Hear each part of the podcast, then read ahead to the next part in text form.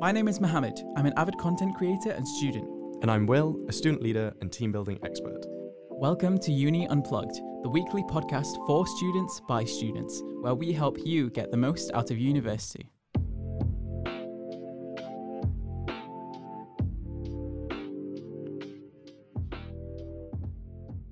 In this episode, we discuss some of our most stressful university experiences, including the dreaded student syndrome and cramming for exams. We talk about the benefits of support groups and accountability partners, as well as the challenges of prioritizing extracurricular activities over uni work. We also dive into the topic of burnout, exploring the symptoms and solutions for this all too common experience. We share our own personal experiences with burnout and discuss the importance of reaching out for help when we're feeling overwhelmed. Thank you very much for listening, and we hope you enjoy. Okay, let's just get into it then. Sure. Um, straight question to start you off.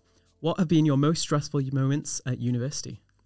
Well, we have to point out the obvious here, Mo, which is exams. Yes. Okay. I think that's a good one to start with because everyone, well, yeah, I'm pretty sure everyone through their university will sit at least one exam. Mm-hmm. Um, they have a lot of negative connotations around them, around stress and around being, you know, putting a lot of work in in a short period of time. And, you know, that can lead to burnout very, very quickly. Um, I know that I experienced that this exam season just gone. Um, and I think there's a lot of pressure as well. And I think compared to sort of coursework deadlines where it might be for 30% of a module or 20% of a module, you know, you can sort of, most, most people can sort of be more lenient on themselves. I would say I feel like I sort of am a bit more with that. But when it's an exam that's worth 100% of your module, you know, there's a lot of pressure there to do Mm. really well. Yeah. Would you agree with that? Yeah. Exams being the, the number one? Yeah. And see, coming into university, that was essentially my only idea of what mental stress could mean. Um, because even in sort of films and stuff, which was really my only experience of uni before I actually went, that was what people focused on. And so that's the idea I went in with. But I realized as time went on that there were a lot more stresses that you could go under. Um, it raised this idea in my head of um, something that a lecturer mentioned to us in one of our recent lectures about the idea of student syndrome, where Yeah. you leave everything to the last minute, or most likely as a student, you end up doing that. And so for a lot of students, it leads to cramming, Yeah. which, when you mention uni exams, is a really common theme. And personally, I believe that's what leads to the most stress. Um, some students are better than others at handling that, at working consistently. But again, it is an extremely hard thing to do from personal experience, I would say. Yeah. What's your what's your advice then? So student syndrome is essentially right. Correct me if I'm wrong, but like if you have four days to do something, you'll leave it till the day before. Yeah. Rather than starting it on the day that you get it. Yeah. Correct. Essentially, yeah. So, apart from the obvious, do it on the day that you get it. How how could you make sure that you get something done in time? So, going back to that lecture, Mm-hmm. the advice that the lecturer gave to us was um, around this idea of like buffer time. So if you intend for people to finish a task, uh, the, the theme of the lecture is sort of around managing engineering projects and teams. That's the name of the module. But the idea was if you set a buffer time for the people you, you want to accomplish some sort of task, and you say, for example, if you have a task that you know will take 10 days to complete, but you set the amount of time that you're giving them to complete it as six days, they will end up starting on the fifth or sixth day. Yep. And then realize that they probably haven't put as much work as they need to in. But in that case, you're still fine with it because you have another four days to work on the project. Yeah. Um, it's a much harder thing when it's just you doing that, which to another point, I think accountability partners really help with that sort of thing. If you say you're setting each other deadlines rather than just yourself, because it re- is really hard to have that self discipline to say, okay, I need this done in six days and I actually stick to that. I mean, for me, I would say like having someone to study with Yeah. is like a really big thing because it means that you like like today. So today we have a time to come in, which was ten o'clock. I was late today, but that's okay. That's okay. But like having Mo there means that I feel responsible for being late, and I Mm. feel guilty if I am. So over the previous exam seasons, like me and a friend or a couple friends would always say, "Okay, look, we're in the IC at nine, all right, Right. and that was our goal." And then if you were late, th- I mean, part of the risk was you wouldn't get a chair, right? So you would sit together. Um, but it was also meant that you can work together as well Yeah. on like the same modules because they were course mates, right? Um, so therefore, you can you can also help with like teaching each other different parts and sort of helping out where other people get stuck. So it really is a useful thing to have, like that Yeah. extra person as well as Mhm. helping with accountability. support groups and, and friendship groups are absolutely unreal when it comes to studying and something i didn't really uh, when i was coming into uni didn't really appreciate as much as i do now in the sense of even for aside from actually getting study help like technical help with your course whatever subject you're studying the idea that you have someone there to vent to about your mental stresses where you can both go oh my god we have this exam tomorrow. I'm so tired. I'm so stressed. I can't do this. And then you both like psych yourself into doing it. Mm-hmm. It's it's really supportive. It's really helpful. Yeah. I agree.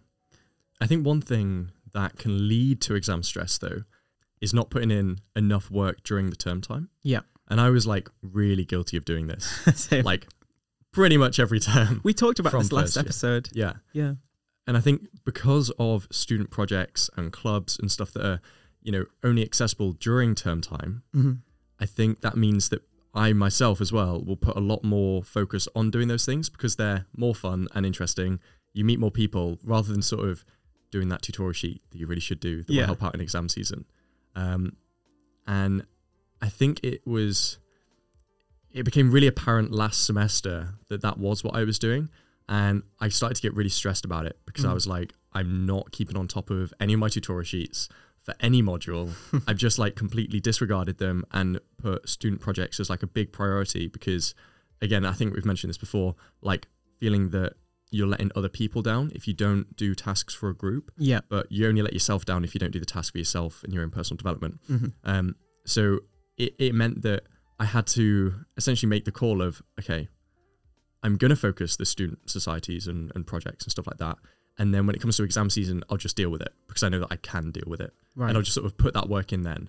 But if I try to do it all in one semester, I would have like fully burnt out and probably had to take like a week out or something to try and like recover yeah or like a couple of days or something like that. But your your experience with sort of a similar thing? Yeah, so uh, it, it reminded me again of the stuff we talked about last episode, which is around that balance of um, sort of student projects, side projects, things that aren't academically uni work versus uni work and studying for exams and doing the tutorial sheets.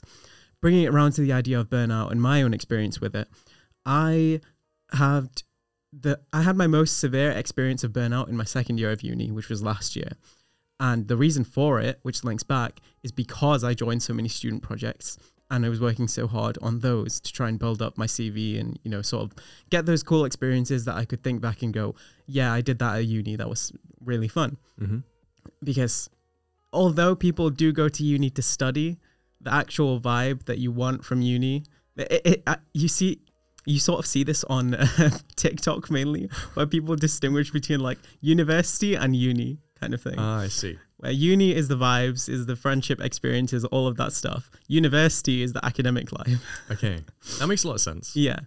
So when I was in second year, um, I ended up writing a blog post, which is, I mean, I started a blog back in lockdown, but at that time, I saw it more as a journal. And for me, being burnout at the time, the blog post that I wrote around burnout was literally me just venting online about all of the problems that I was having and what had led up to it. And I think it was a combination of quite a few things. First thing was the student projects, like I mentioned before. The second, just, you know, sort of, um, I had a death in the family. I wasn't really in the right mental space. And it led to a lot of things compounding and me feeling like there was this massive weight on my shoulders to to work and still achieve the goals that I was meant to be achieving, even though I didn't have the capacity for that. Yeah, I think you bring up a good, a really, really good point there about sort of quality over quantity. Yeah. student projects because I would say if you're a team member in five projects, that's not necessarily giving you the breadth of skill development that you need compared to maybe like one or two roles, like Mm. additional to university co- like module, um, course, whatever, um, and having those roles be sort of in potentially a leadership role, or that you could step into a leadership role like when the sort of recruitment comes around again and you can step up, um, and making sure that you're available to do that because that's really where sort of the progression and the development comes from Yeah. like getting recruited into a student project or joining a society, like that's going to sort of put you at the same level as a lot of people in who who come out of uni. And if you then go up to like a sub team lead or a team lead or like have a committee position, that's really where you're going to sort of set yourself apart from a lot of people Right. because a lot of people can say, yeah, okay, I was in EWB. Yeah. You know, they'll be they have like maybe 100 members plus every year, right? But there's only like 10 on the committee. So if you're able to get into a committee role or a leadership role, I would really really recommend doing that and dropping an extra thing that you have to be able to like have that capacity. Mm, quality over advice. quantity. Yeah. Um, definitely. And it reminded me of a quote from um, Naval Ravikant again. I just Googled it and found out. It says, You should be too busy to do coffee while still keeping an uncluttered calendar. The point you were making about quality and, well, essentially the balance between a few student projects and ideally getting to a higher role, uh, a leadership role, a committee role, and that sort of thing, versus breadth you know going into multiple different student projects five or six or, or more depending on how what your workload can manage but still just sort of being a, a team member someone who contributes to the project the reason it reminded me of this quote is that you ideally or at least according to naval and my own personal experience you want to be able to have free time that you can just dedicate as specifically free time Yeah. and the rest of it can go to your you know your your side projects that you're interested in but it's really important to have dedicated free time not even specific downtime essentially but completely empty time in your calendar Yeah. Um, and that actually i think that relates more towards sort of chasing new opportunities because it's university it's it's a melting pot of people of projects of different sort of events happening right? And so anything could really happen on a day-to-day basis. It's very true. going back to burnout though i was interested in going back through i'm just reading back through the old blog posts that i wrote um, and sort of talking about the specific symptoms for the students that do go through burnout because i think when i wrote these down as I was sort of researching online on the side and trying to figure out like do i have burnout is this an actual thing i don't know if it was just me i didn't realize burnout was a thing that could happen to everyone regardless of your you know, profession or background. I thought the first time I'd heard about it was actually on YouTube from like YouTubers constantly making videos and treating it as like an extreme sport kind of thing and in that way burning themselves out. But I didn't know it was applicable to everyone. Yeah. It's applicable to everything, I think. Like sports as well. Because like it's so I feel like it's so easy to like throw yourself into training or like into revision for exams or I feel like it's when you commit yourself too much Yeah. to something and then the capacity takes over or your capacity is less than what you are required to do each week or each Mm. day. Um, and that's where you sort of start falling behind and try and do more and not have that allocated free time Yeah. to be able to sort of recover. Yeah. Um, I think that was yeah a really good point. And at least in my personal experience, it's really hard for me to notice when it's actually happening. I will feel tired, but I'll just attribute it to, oh, I'm just having an off day or, you know, didn't get enough sleep kind of thing. And I don't realize it's happening so often until I get to like that breaking point where I'm just done. Like I can't go to a meeting because I'm literally, you know, falling asleep or just can't think. My brain's not working. Um, going to the first, the first sort of symptom I found that I wrote down about this procrastination. And it's a massive one. And Yeah. I, I think it links back to the reason I thought, you know, it, it's hard to tell is because student syndrome, that whole idea of procrastination, it's a common thing among everyone when you have work that you should be doing, but you don't really want to do. Yeah, and we're going to touch on this like in way more depth in our next episode as well. Yeah. So hopefully we'll be able to help with sort of setting goals and how to sort of get your things done so you don't experience burnout Mm-hmm. as well. What are the other symptoms? The second one was isolating yourself from others. Okay. I So that's where it's good to have that extra person, Yeah. sort of that support group, that person who can help you be accountable and sort of make sure that you don't do that procrastination Mm-hmm. and keep track of like your tasks a little bit as their own, especially when they overlap. Like if you're in the same student project or the same like project for university, sports club, anything like that. If you're doing the same tasks or like similar tasks, it makes it much easier to like keep track of the other person's as well as your own. Yeah, yeah, definitely. And I also think it's not really personality dependent. I was thinking it as you were speaking. Like, is this something that, for example, if I'm more introverted, I would experience that isolation more. I would want to do that more. Or if you're more extroverted, would the would you be going through the same sort of symptom at the same extent?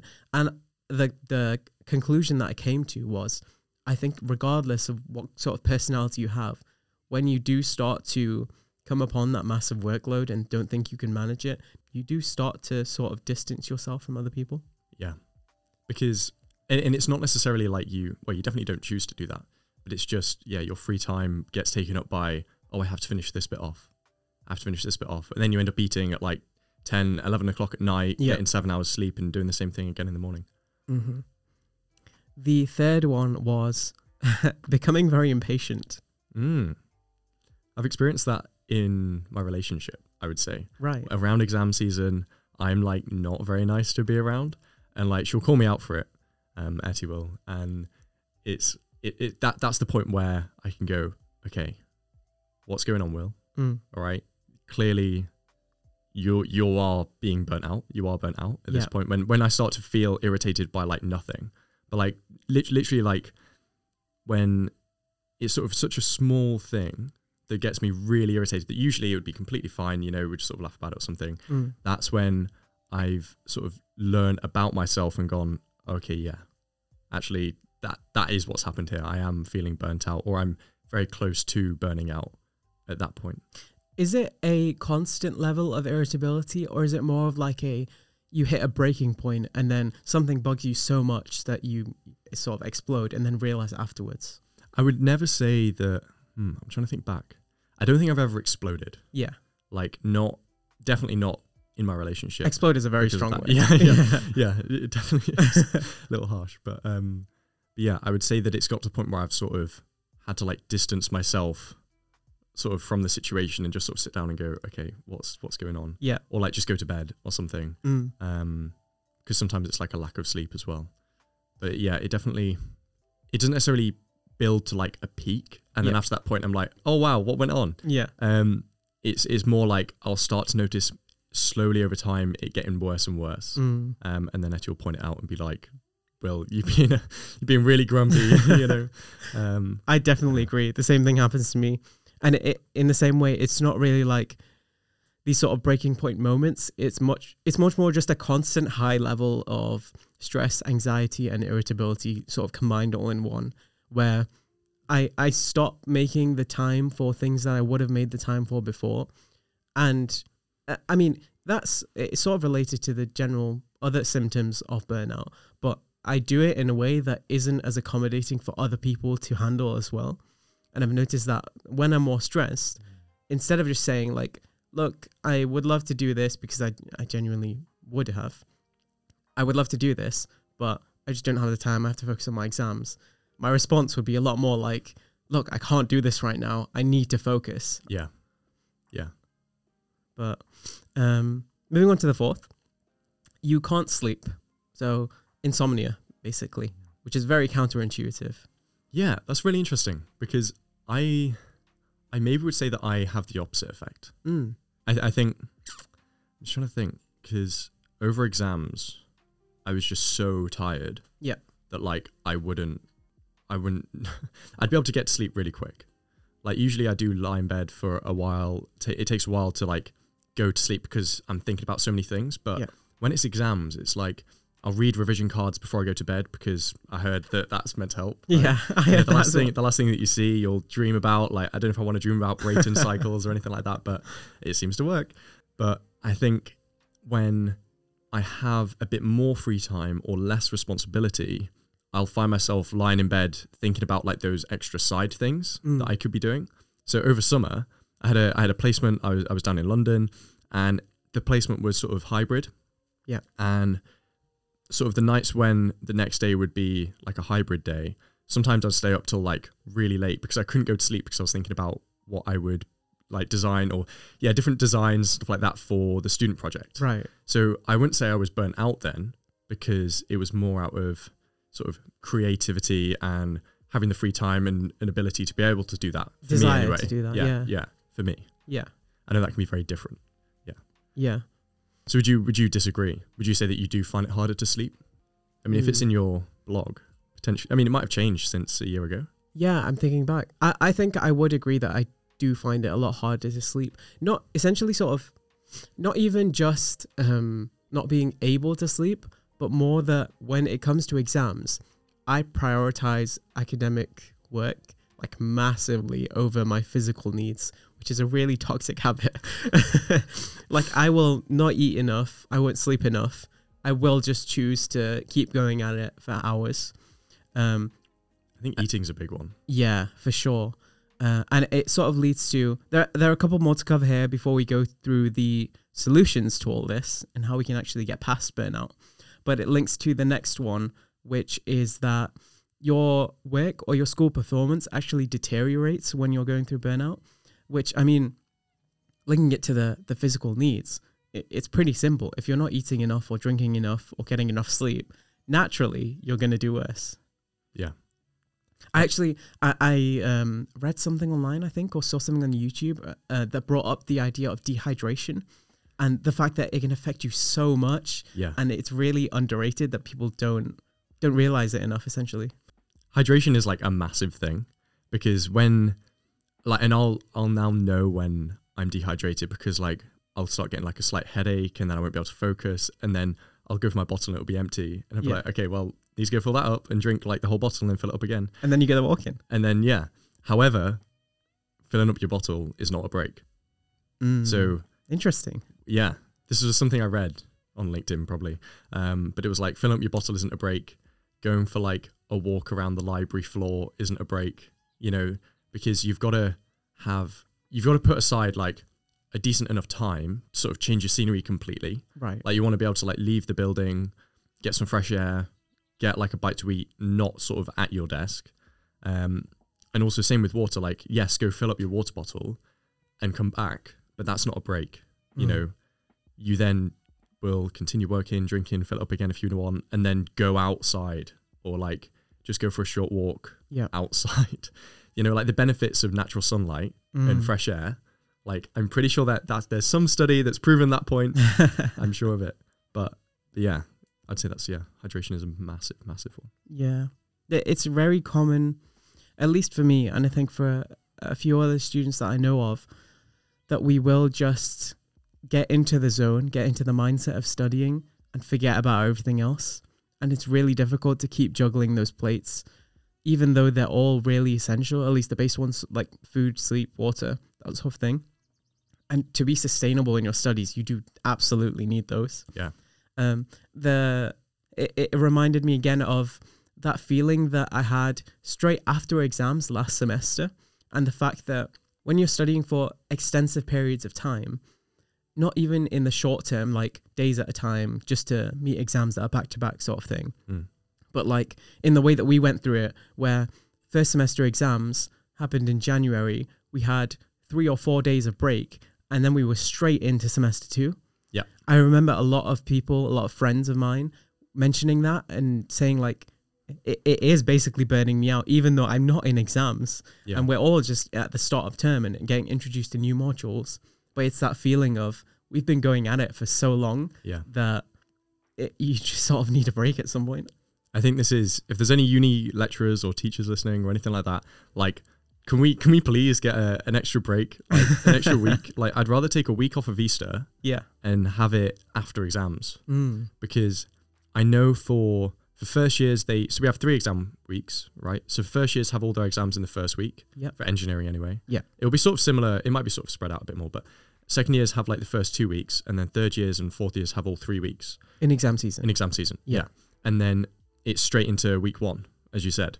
And like that four days does not feel like four days. Mm. It just goes so quick because it's like you suddenly go from having so much knowledge in your brain, or hopefully, right?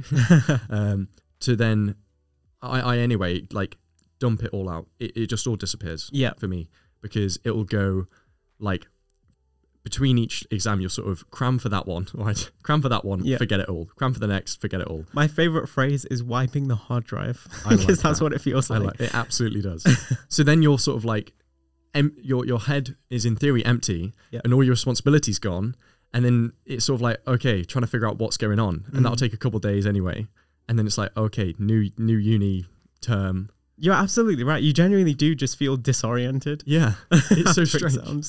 I I didn't have enough time. Like I think it was good in the sense of I didn't get like post exam blues. Yeah. Now I don't know if anyone else gets this. Right? Surely they must. I do. I, I, feel like really down after exam season Mm. because it's like sort of the pressure and the sort of. It, I, I will say excitement. Don't don't hate me for that. but like exams can be. I'm gonna get slated. Exams can be fun, right? Um, and then it's sort of like nothing. Yeah. And that drop, like my mood just like goes with it. Mm, yeah. And then it sort of like goes from being burnt out to being like down because I have nothing to do. the word that I always use that I've noticed myself using every exam season is like purposeless. I just feel empty afterwards Great word. because you've been going at it for so long. You've been in a high pressure environment, which I think it links back to the sort of feeling that you enjoy out of it, like the thrill of, you know, in the exam hall. it sounds really weird. It's it's like it's it's because like from the competitive swimming background, Yeah. right, or competitive sport. I if anyone does this as well, just let us know. And it becomes a competition. Yeah. So you sit down and you're like, okay, like game face on. Yeah. You know, you do your pre-exam ritual, whatever that may be. Whether it's just sort of like I'll like line my pen up or something, get the exam paper straight, Mm. and then sort of hold the paper when it goes to turn, whatever the hour or thirty, or whatever, Oh, flip yeah. it open. Oh, yeah. Right. You want to be on it straight away. Yeah. You don't want to waste like that half a second that it would take to sort of go, oh, okay, now we can do it. You see No, people no. sort of turning the corner slightly Yeah. as having a peek. like yeah, um, and sort of just being, and then you're sort of, it, it does feel like that that that high pressure situation. Yeah, really. Then sort of the drop off is is really bad. Yeah. So, coming to the solutions for all of this, the solutions for the stress, the mental breakdowns, all of the anxiety that people go through when they're going through uni and this sort of process. Um, give me a sec. Let me try and find them. um, I remember reading your post last year, hmm, and it was very like inspiring. I would say because it took a lot of like guts to sort of write that down and post it online. thank you. for sort of people to see. And I think it made me more aware of, like, as you said, that you've put on all of your like, um, like symptoms and then solutions, Mm. and it helped me go, oh, okay, like in exam season, that, oh, that's what I had. yeah. You know, I was able to relate to it. So Mm. if you haven't read it, like, go check it out as well. We'll, um, MohammadAskari.com. yeah, check the Linktree out. Cheeky plug. Had to help you out there, of course. Thank you. I appreciate that. Um, yeah, uh, honestly, I think the the goal for this podcast as well is to have students that would feel that they relate to, to this sort of content. Yeah. Um, which hopefully, if you're listening to this right now, is Yeah. true. And thank you for everyone who got in touch and sort of gave us like really great feedback about it. Like, yeah, we we want that. So if you're listening and you've got an idea that you'd like to listen to, or you just have some feedback on how we how we talk or what we talk about, again, like just just DM us and we'll try and like cater to that. Mm, Um, absolutely. so yeah, Hopefully, I won't sound as sick next week because I did lose my voice last Sunday, and that's probably why I'm so croaky right now. I'm just noticing as I finish like the last words of my sentences, I was like, uh. yeah. Okay, solutions. solutions. Um, I'm just going to read off. Noticing the signs is important, but even better than that is actively taking steps to counteract burnout. And for each of these, there are ways we can go about getting ourselves back to normal. So, for procrastination, I've put withdrawing from responsibilities is a common symptom because we're scared of failing tasks that we're supposed to complete. But one of the best things that you can do once the stress gets to you is to talk to someone about the pressure and the stress that you're feeling. Going back to that idea of having a support group, having a friendship group around you that you can go through the process with. Or even just like in your project, like go talk to the person who is above you, like I guess, who's who's responsible for your role. Yeah. So like if you're a team member, go to like your your sub team lead or team lead and just talk to them about it because they most likely will have been through it as well and Oh. they'll definitely know how to help you out. Or they're going through the same thing. Yeah. and then you can deal with it together and help each other. Yeah. Yeah. For isolation, I wrote time alone is important, but emotional isolation is dangerous. When people don't know how you feel, they can't help you. And sometimes, as much as you don't like it, you do need help from a proper support network. So you shouldn't be afraid to let people know how you feel.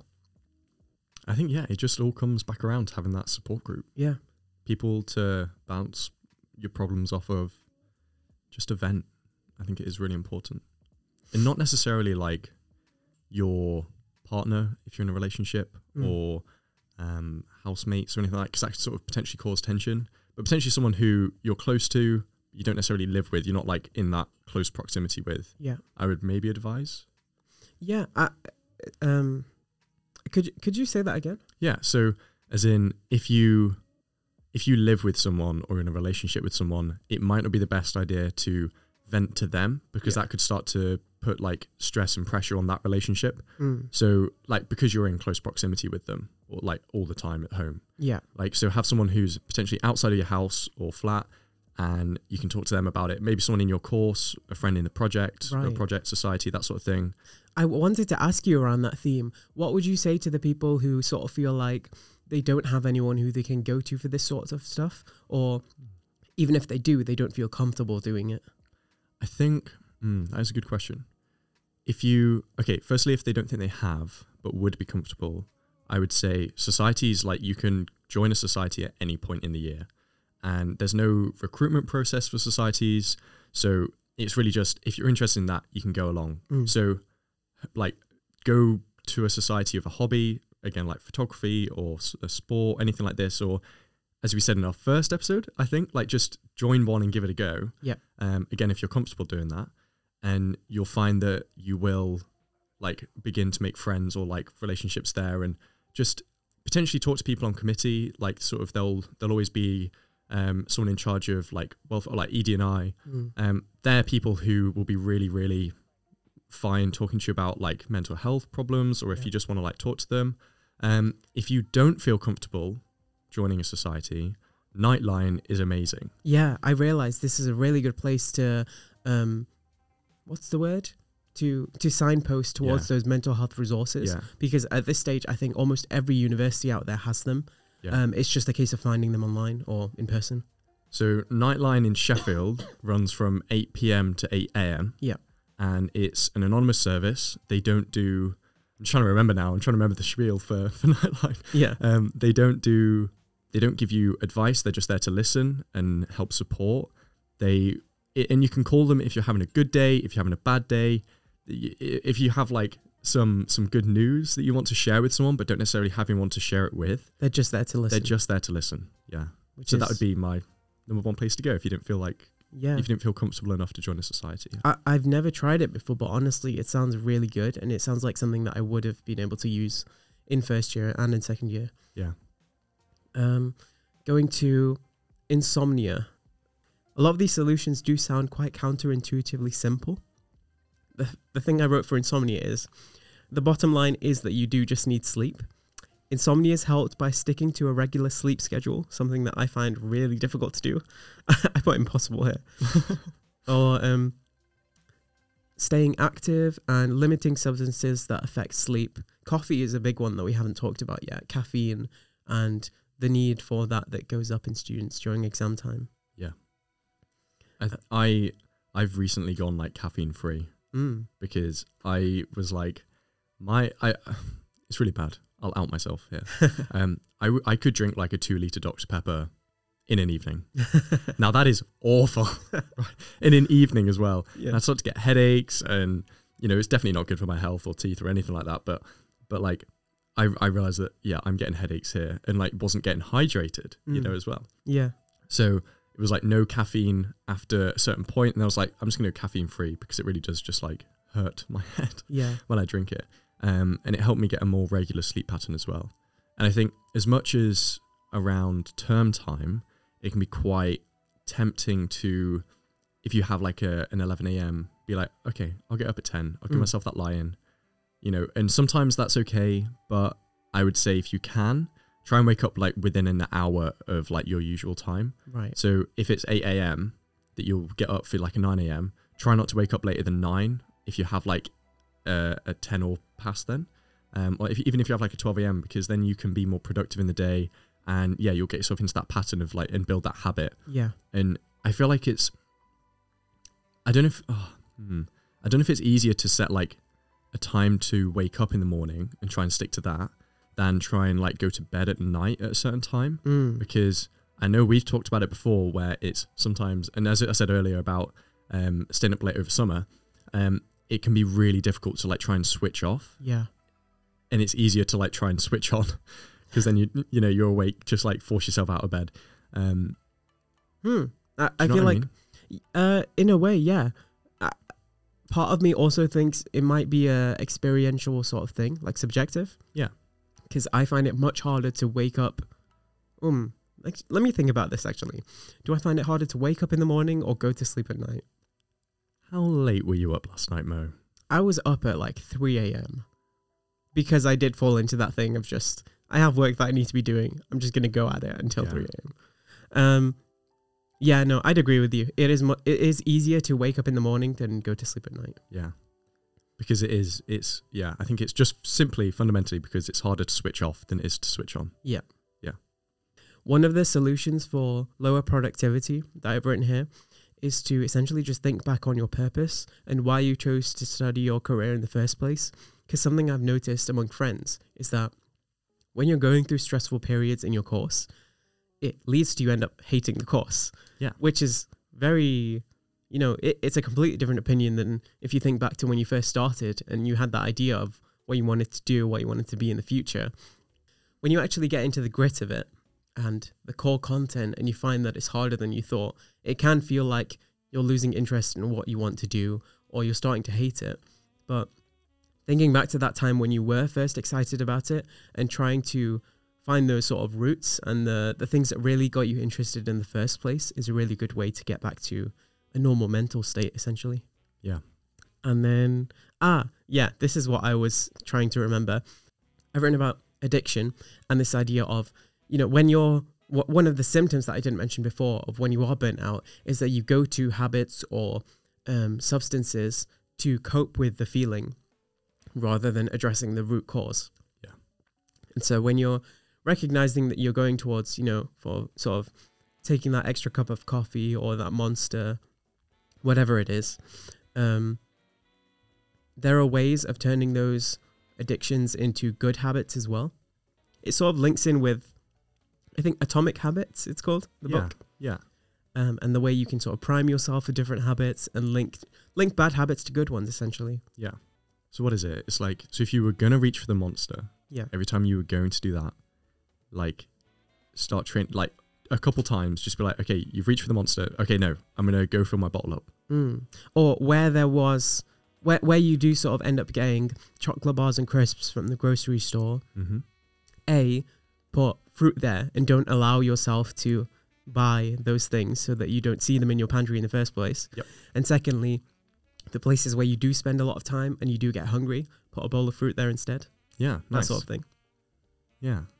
Because you naturally think, "Oh, I'm hungry," and rather than going to what you rather than going to what you'd normally do, which is walk to the pantry or wherever it is, buy or reach for a chocolate bar, um, rather than doing that, you would stay in the same place and there would be a bowl of fruit next to you, which is the easier option. So yeah, you've traded like sensory satisfaction of the chocolate bar over fruit for convenience because it's like right there next to you. Essentially, yeah.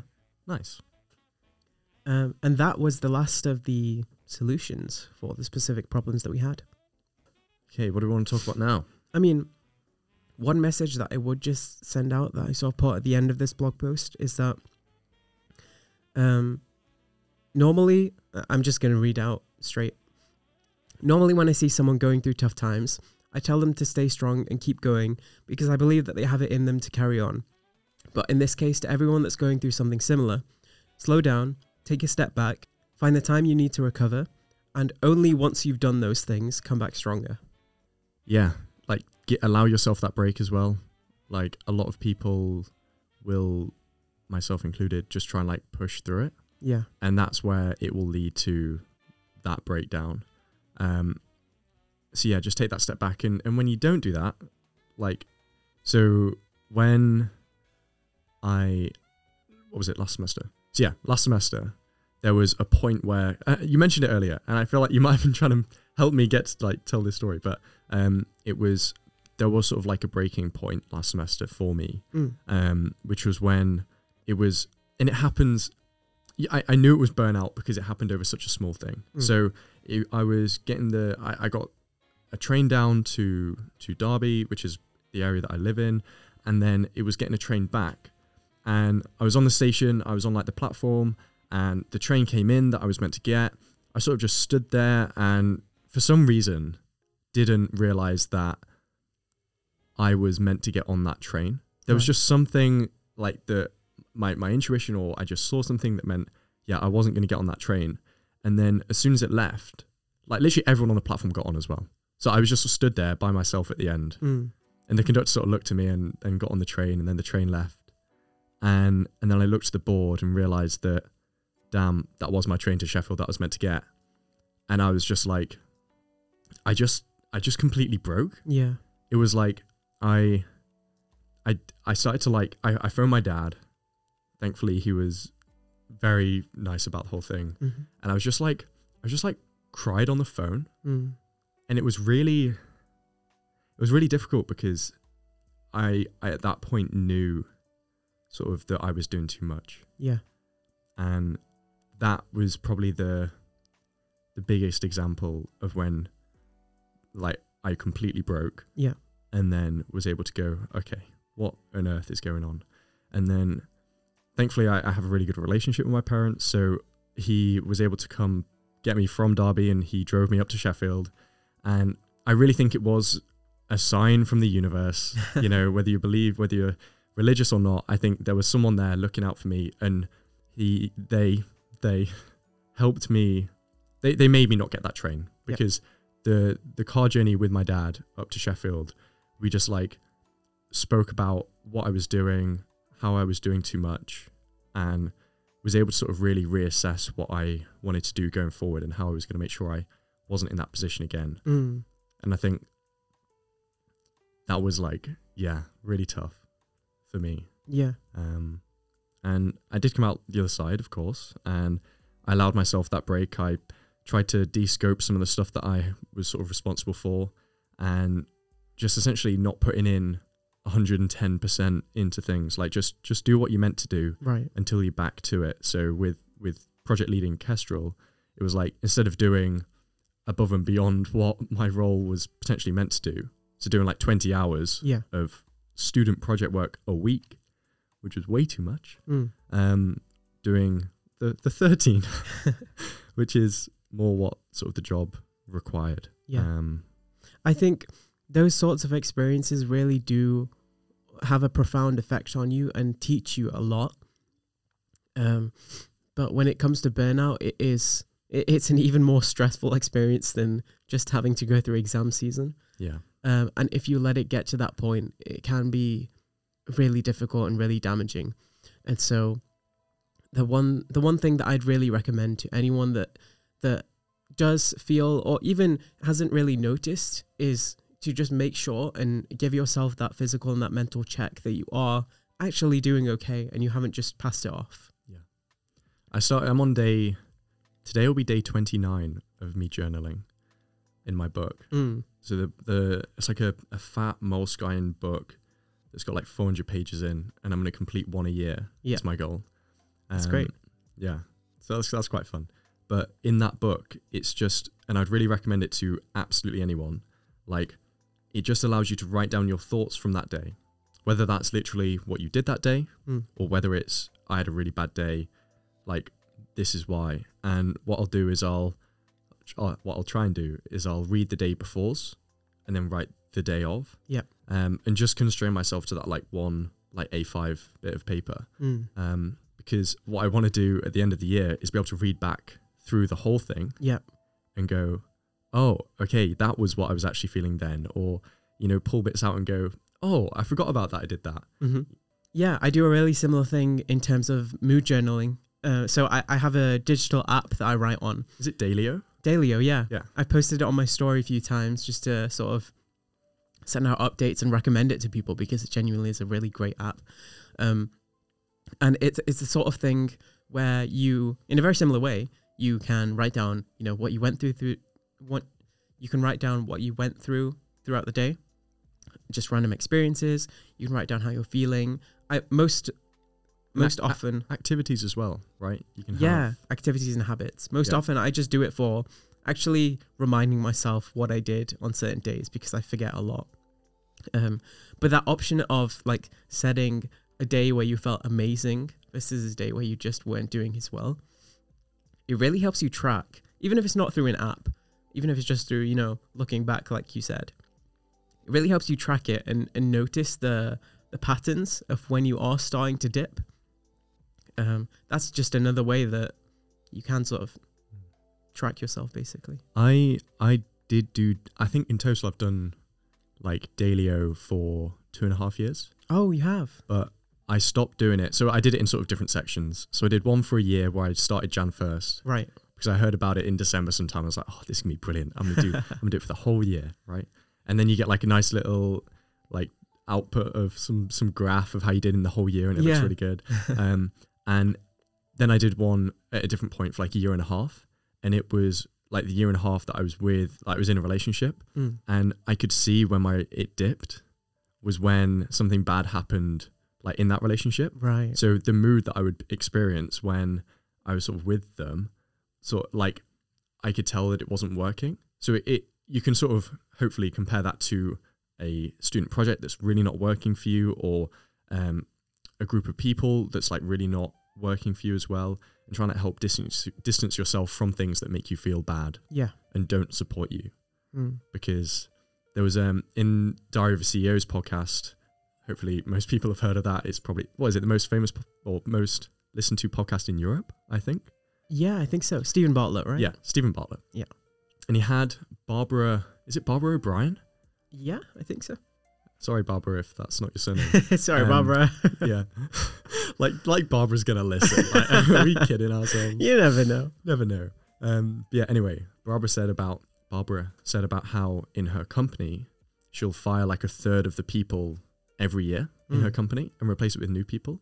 And Steven's response to it was like, if he sees someone who is being toxic and bringing like a negative attitude to the company, he'll get rid of them straight away as soon as he can, because they will then spread that toxicity to other people Mm. and negatively affect more people. So if they if people are coming to work or people are coming to your friendship group and just like being negative generally and not sort of reciprocating your absorption of their negativity, that makes sense. Like if if you, if you can if you can't like vent back or if you can't sort of have a constructive two way conversation, then it's probably not a good like con relationship to have. Mm. And as much as it can be difficult sometimes, like I would I would say it's probably better to move away from those sort of connections with those individuals. I heard a quote that's very um, that relates a lot to the kinds of stuff you're saying uh, around this idea of you should treat yourself like a business Yes. in the same way that you know w- w- where Stephen Potler or Barbara would have done that for their own businesses and their employees. Um, you could assume that mentality for your friends and not even or, or people who you would think you are you're friends with, Yeah. but you find out actually it's not the case. Um, it's not even the sort of thing where you need to be, you know, obviously I don't recommend this hateful towards anyone, but just the idea of realizing the people in your life or the the activities in your life that you're just not getting that much enjoyment out of, or even if it's not enjoyment, things that aren't fulfilling you in some way. Yeah. It happened recently with me in swimming, Right. which is a sad story because I've, I've swam for like 14 plus years Yeah. competitively and I've always loved it. And I've always said that I will always swim. Mm. because it was I think I think our club had some like cringy thing which was like learn to swim, love to swim, live to swim. And I I kn- I knew or I thought I knew that I like I was living to swim Right. because like my life used to revolve around swimming. You know, especially through like high school and like secondary school. That's the same thing. Especially through primary school and secondary school, Yeah. sixth form, etc., where I didn't have sort of too many extra responsibilities. That was like my main thing.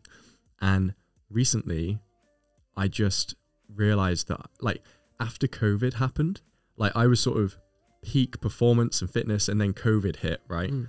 it just completely took it out of me because I've been working so hard to get to that point. And you can you could hope you could say that's the same for like I would say for it was the same thing that happened for exams as well. So like we had COVID hit when we were like the year of us sitting A levels, so we never sat them.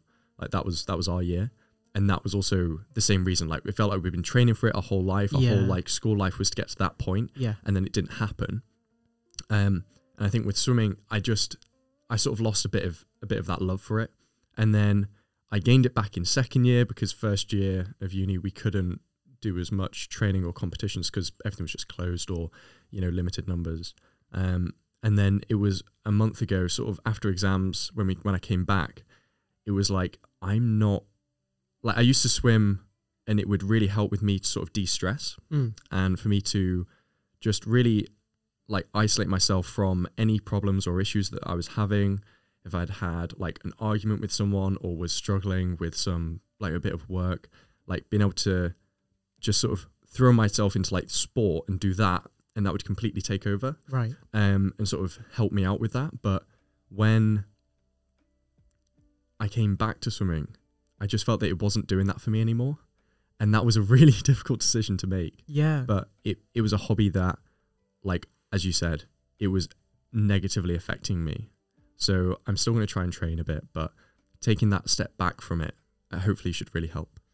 How did you find that aspect of saying no? Because I think that personally, I've had this experience where even for things I recognize that I probably should either take a step back from or distance myself from in some way, I find it really difficult to just say no and prioritize the things that I really need to be doing. Yeah. Um, wh- what's been your experience with that? Um, I think I've definitely, definitely gotten better at it. Probably since you pointed it out to me, um, all those months ago, years, or however long ago. I can't remember pointing I, out I, to you. I remember we had a conversation about it, and it made me like way more aware of saying no. okay. Um, but I think. So, what was the question?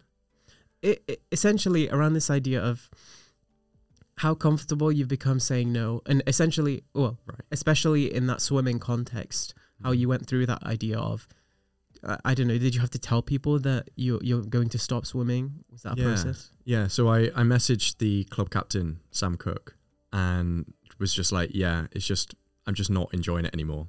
Um, and I think there was a lot of, because hum, hum, humble brag, is that what, I'm okay at swimming, right?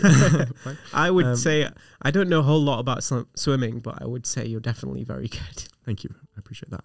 Um, but there was like, a, it felt like there was a lot of pressure on me to do well still. Yeah. So like trying to score points at varsity or compete and swim a quick time and place well at BUSL, which was British University Swimming League, Hmm. um, or BUCS, which people are more familiar with. Like it, I felt like it wasn't necessarily the team was putting pressure on me. Like they weren't sort of going, all right, well, we need really need you to do like swim a quick time here. It was just in the sort of situation and atmosphere of competitive sport, especially when I hadn't been training as much, it felt like I would let the team down if I Right. didn't swim well. yeah And that was the fact that I wasn't performing to my own standards of myself because I haven't PB'd in a couple of years, Mm. right? Because of that sort of break as well. Um, so, so yeah, coming back to it, I think saying no was was difficult, but I knew that that was the right thing to do. it was which made easier. necessary Yeah. yeah Um, yeah, and also saying saying no to things after you've said yes. Mm. So I've I've been currently thinking about what I want to do post like project lead at Project Kestrel, and I've gone through a couple ideas of like potentially doing Aerosoc president, or maybe I want to go and do like korfball club captain, Yeah. like something that's sort of on a par to like being a project lead, but in a completely different setting. Okay. And I've come and said no to like because I'll have talked to people about it and then I'll have like me- like not message but told them um yeah actually I don't want to do that anymore. Mm. so even if you say yes especially when it's in advance you probably shouldn't do this for like small tasks that the project relies on but like it's okay to change your mind as well. Yeah. Yeah and say no That's one thing I remember from listening to Steven Bartlett's episodes in his podcast is he's very, very comfortable with just straight up quitting anything he's not getting fulfillment out of. yeah it's very admiring that I'll hopefully get to that point um um, would you say that everything in your life currently is fulfilling do you feel like there's anything you need to say no to now I don't think so. I've gotten I, I would say I've gotten to quite a healthy balance right now. Although having said that, I did sleep at 3 a.m. yesterday. It, it's more just a um, it's more just a personal work habit sort of thing than actually the related to the activities that I'm doing in my day to day life. Yeah. I am prioritizing work a lot in my life right now, which I do realize, and and the consequence is I'm getting to spend less time with my family, which it, it to some extent it, it does annoy me inside Mm. to say that like look I I am prioritizing this right now, but I do want to spend the time that I have left with my family. Yeah, I think the same. I've been lucky enough to be able to go back home because I live so close to Sheffield. It's like a relatively cheap train to get down and back. Um, so I've been doing that at the weekends a, a, bit more. Um, but yeah, over, over summer when I was at pl- in when I was on placement, I was staying at my uncle's house, right, which was amazing. Yeah. Like I was so grateful to him. He let me stay there for free over the summer, so that was like really great. And Mm. like it was sort of a really short commute to the train, and then like a short walk to the train, and then into London. Yeah. Um, but it meant that I didn't see my family over that summer, and that was like very difficult because we are quite close. I'm fortunate enough to have like a close family, Yeah. um, and it meant I didn't see my brother a lot, uh, Right. which was which was difficult. Um, I sort of definitely missed home. I would say. I Mm. think that's something that a lot of uni students can relate to, missing home. Yeah. Um, even if you don't think it, like when when a lot of people that I've spoken to about sort of this topic, they'll they'll not necessarily realize that they missed home. And I think same same with me. Mm-hmm. Um, I miss the people that you see at home as well. I- uni is it, when you join uni the biggest challenge at least from what from my personal experience is having to juggle that many plates at the same time Yeah. academic life personal interests getting to see family feeling homesick having the stress of exams that's just naming a few Mm-hmm. and obviously I I did think it was you know I agreed with you that it was really necessary to do this sort of episode where we go through the stress that you can go through when you're at uni. Yeah. Um, but hopefully this has helped. Yeah. Hopefully we've given some useful tips. We've uh, made you realize something new or find out something new about yourself. Um, I guess we can wrap up there. I think so. Um, are we signposting to anything? Are we? Um, well, we have a Aerosoc X Project Kestrel um, guest lecture series going on currently. Ah, yes. Um, you'll have seen that Mo will have done one, and so will Brian. yes. And I believe like next week, I was thinking about this on the way in. I believe next week, so when this is released next week, Mhm. um, will be the one that I will do, Oh, great. Yeah. which will be on student leadership and project management. Yeah. So if you're interested in moving up the ranks of a student project or getting that committee role or anything like that, come along. It will be in Hicks Building, Lecture Theatre 3. Mhm. Um, that's only for our Sheffield, University of Sheffield listeners. Um, Well, I mean, if people from other universities want to come, I'm that's, a not great, that's a great point. Yeah. if you want to get the train over, feel free. Um, and we can go get coffee afterwards or something. I don't know. Yeah. I think I'm busy after. It's fine. It's fine. Always be too busy to do. Sorry, Um, guys. We yeah. moved up. We moved Yeah. up in life. We can't have coffee with you anymore. We'll find a time. Um, But but yeah, yeah, I think that's it. thanks so much for listening, and we'll see you next time. See you next time. Thank you.